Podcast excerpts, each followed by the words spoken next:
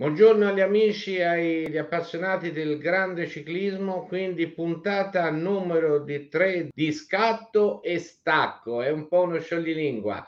Saluto il mio compagno di viaggio Riccardo Magrini. Ciao Roberto. Riccardo, è davvero uno scioglilingua, ci vorrebbe la grande Mina, vero? E eh beh, lì brava, brava, sono tanto brava, brava, eh, lì è bravissima. Allora, partiamo con eh, un tema canoro. Sappiamo che questo format si distingue tra storie di ciclismo e canzoni, in particolar modo le nostre simpatie, la canzone melodica. Allora, eh, un ricordo personale. Il primo flash di memoria riguardo al Festival di Sanremo ce l'ho nel millenovecentosessantasette. Avevo quattro anni e un mese. E praticamente molto di questo, di questi ricordi sono dovuti a un fatto tragico che avvenne nella località della Riviera Ligure, eh, cioè il suicidio di Luigi Tenco. Parlando con temi piuttosto, piuttosto seri, eh, ovviamente fu un, un dramma che coinvolse tutta la società italiana, perché la sintesi un po' raccolta in questo grave atto, calato ancora da molti lati oscuri a distanza di più di cinquanta anni, stava nel fatto che Tenco rimase deluso del fatto che, trattando un argomento molto importante quale l'esodo rurale, questa canzone non venne capita. E da qui il folle, il drammatico gesto. Eh, cosa ricordi tu, Riccardo? Anche te penso che forse non eri ancora adolescente o ti ci avvicinavi? No, io ero piuttosto grandicello perché avevo, mi sembra, tredici, tredici anni, eh, quindi capivo già abbastanza e, e ricordo, ricordo che ci divertivamo a, con i fustini del, del Dixan a fare le batterie, e con le chitarre eco, quelli proprio minimali, a fare le schitarrate, quindi facevamo già eh, della musica. Sanremo allora era, anche oggi eh, per carità, però allora aveva un fascino tutto particolare e fu clamoroso questo fatto, fatto cruento, nessuno se l'aspettava. Io ricordo soprattutto non tanto i fatti perché ero piccolo e non mi ricordo bene. Eh, mi ricordo che lui era deluso sicuramente della, della posizione, insomma, ritenuta non capita proprio dalla canzone, perché è una canzone molto bella, ma soprattutto mi ricordo Dalida, che esatto, pare che fosse, insomma, la, la, sua, la sua donna, la sua fidanzata, o comunque ci fosse un qualcosa, una liaison, un, un rapporto molto particolare e stretto. Eh, tant'è vero che la cantante francese poi tentò anche, anche lei di suicidio. di suicidio. Quindi sì, fu un fatto molto molto molto forte, eh, clamoroso, ecco, mi ricordo. Poi Luigi Tenco, come tutte le grandi star che hanno perso la vita in maniera anche un po' così traumatica o anche troppo presto, sono rimaste poi nella storia, perché le canzoni di Tenco oltretutto fanno anche un bellissimo premio Luigi Tenco, che premiano le, le migliori interpretazioni, i migliori cantanti, le migliori canzoni tutti gli anni. Quindi Luigi Tenco era un visionario e un, e un cantautore già avanti nel, nel, nella, nella storia della musica leggera. Quindi rimasi colpito più che altro perché poi tutti, cioè i telegiornali, non è che tutti, ce n'era un uno, forse due, non so se c'era anche ancora il, il secondo canale, ma mi sembra che c'era, c'era, c'era già il secondo canale. Comunque in ogni caso eh, sì, no. ci fu un grosso clamore intorno a questa vicenda. E ironia della sorte, quel festival se lo aggiudicò Claudio Villa, fu il suo terzo festival in, eh, in compagnia di Iva Zanicchi, e sai qual era il titolo della canzone, proprio eh, per tornare sulla vicenda? Non pensare a me. Non pensare a me. Senti, veramente la poesia di Tenco, la solita strada bianca come il sale, il grano da crescere, i campi da arare. guardare ogni giorno se piove o c'è il sole per sapere se domani si vive o si muore. È un bel giorno a dire basta e andare via. Questa era la prima fase della, della canzone che stiamo trattando, quindi un contadino eh, viene da pensare che deve abbandonare la campagna perché non ci vive più. Va in città, va in città e qui eh, quasi impazzisce, perché la canzone poi, io non, non ho la tua voce, ma dice praticamente: saltare cent'anni in un giorno solo, dai carri dei campi agli aerei del cielo, e non capirci niente e aver voglia di tornare da te. Questo è proprio, si capisce tutto il dramma umano che vive una persona che viene spostata brutalmente da, da, da suoi luoghi di origine. Guarda, se non, se non ricordo male, questa canzone fu la sigla anche di un, uh, un giallo, ora non mi ricordo se era Maigret o se era un qualcosa della televisione. Tu Penso che tu stia sbagliando, la sigla no. Che sta parlando era lontana, era eh, vedrai, vedrai.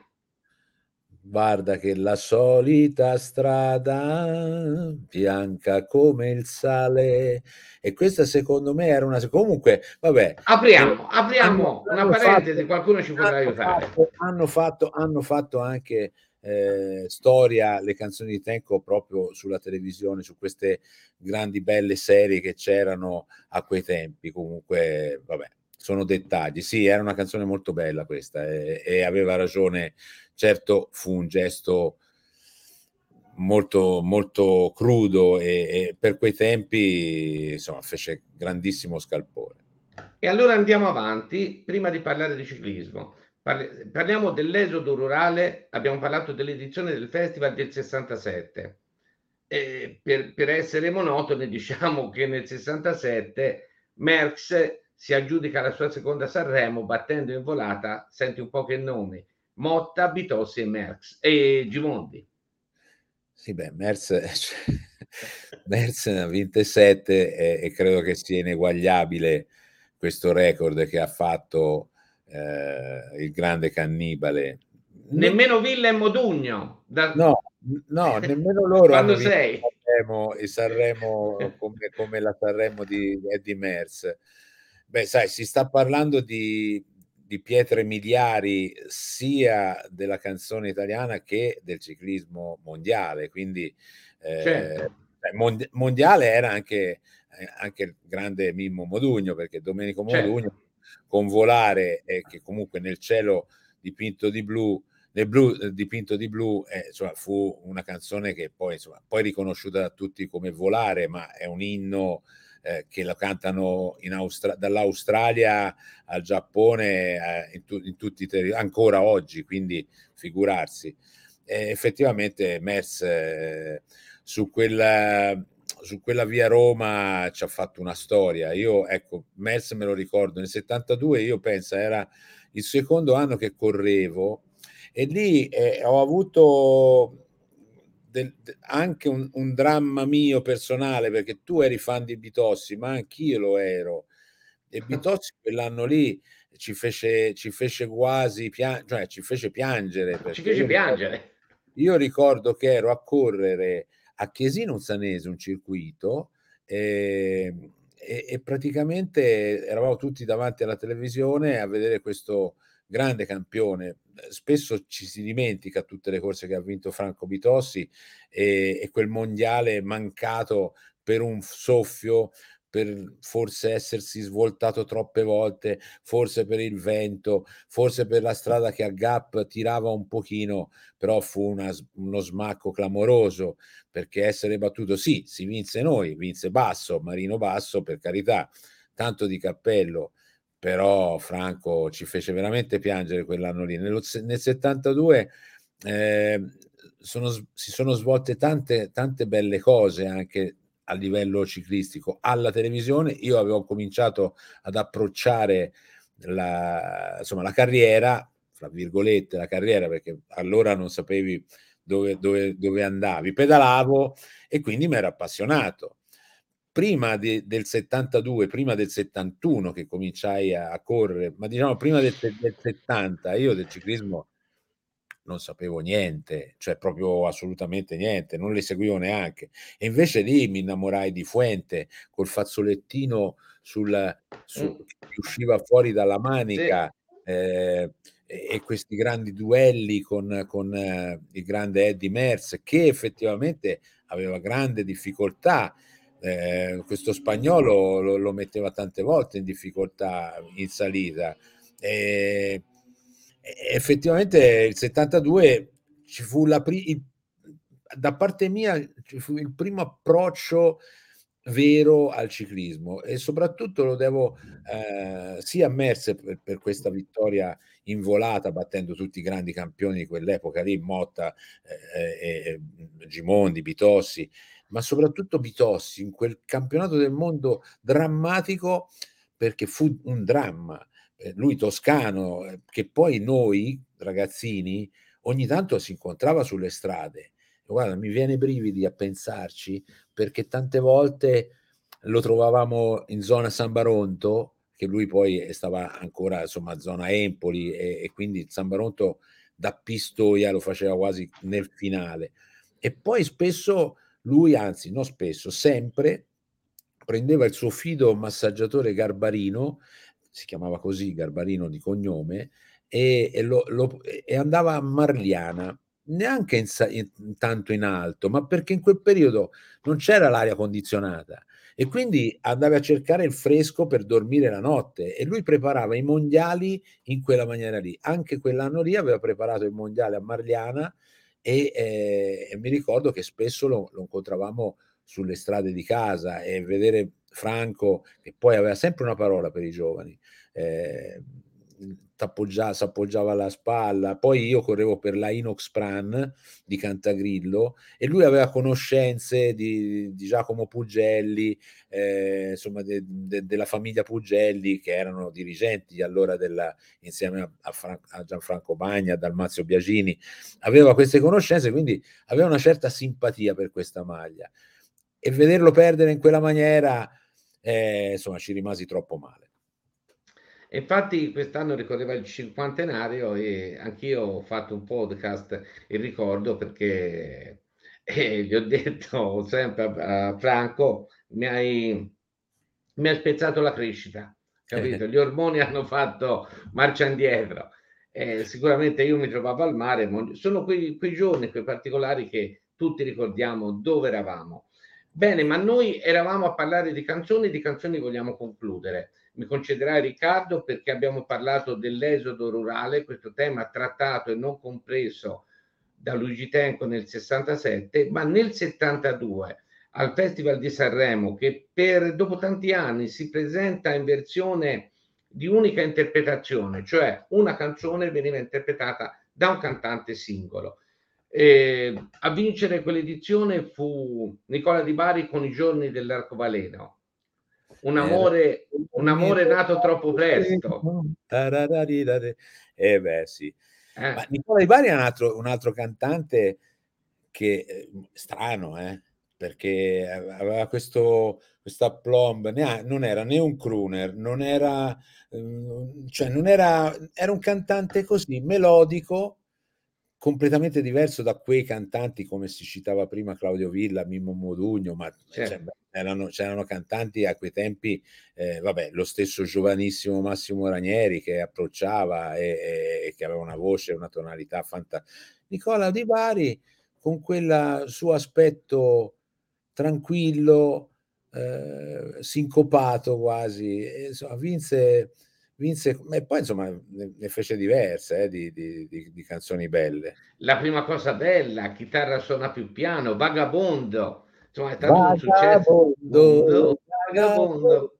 Eh sì, no no, ma Nicola Di, no, Nicola Di Bari è, era un cantante che mi piaceva, eh, perché era facile anche da cantare.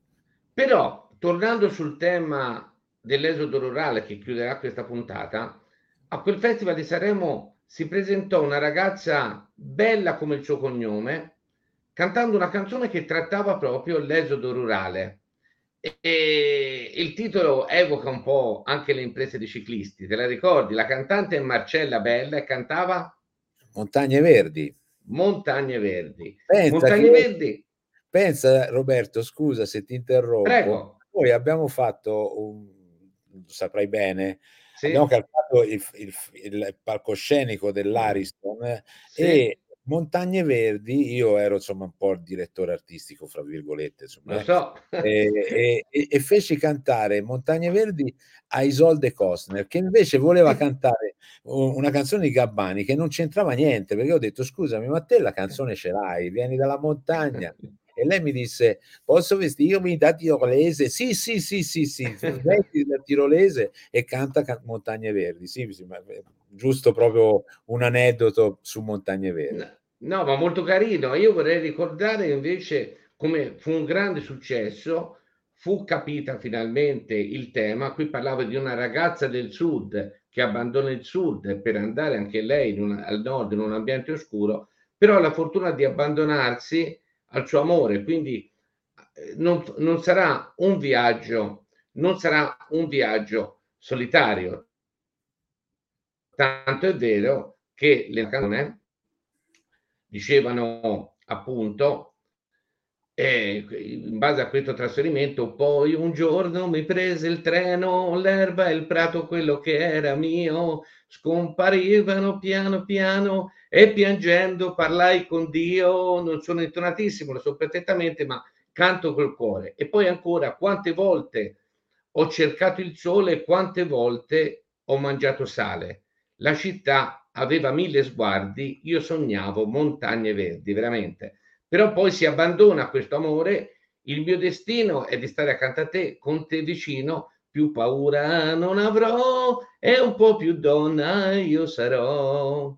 Eh? Se, ti senti, Quindi, se, ti senti, se ti sente Marcella Bella ti viene qui e ti, eh, no ti... assolutamente, però devi sapere che lo faccio con tutto, che lo faccio con tutto il cuore, che lo faccio con no, tutto il sto cuore. Scherzando, è bello no così. no eh, lo faccio con tutto il cuore e quindi non, non, non temo le critiche assolutamente, però veramente è qualcosa che davvero qui la melodia si propose come una funzione, se vogliamo, anche sociale e politica. Ti piaceva quella canzone? Molto, tanto, tanto è vero che ti ho raccontato quell'aneddoto, l'ho, l'ho riproposta a Isolde Kostner, che comunque eh, la cantò molto bene.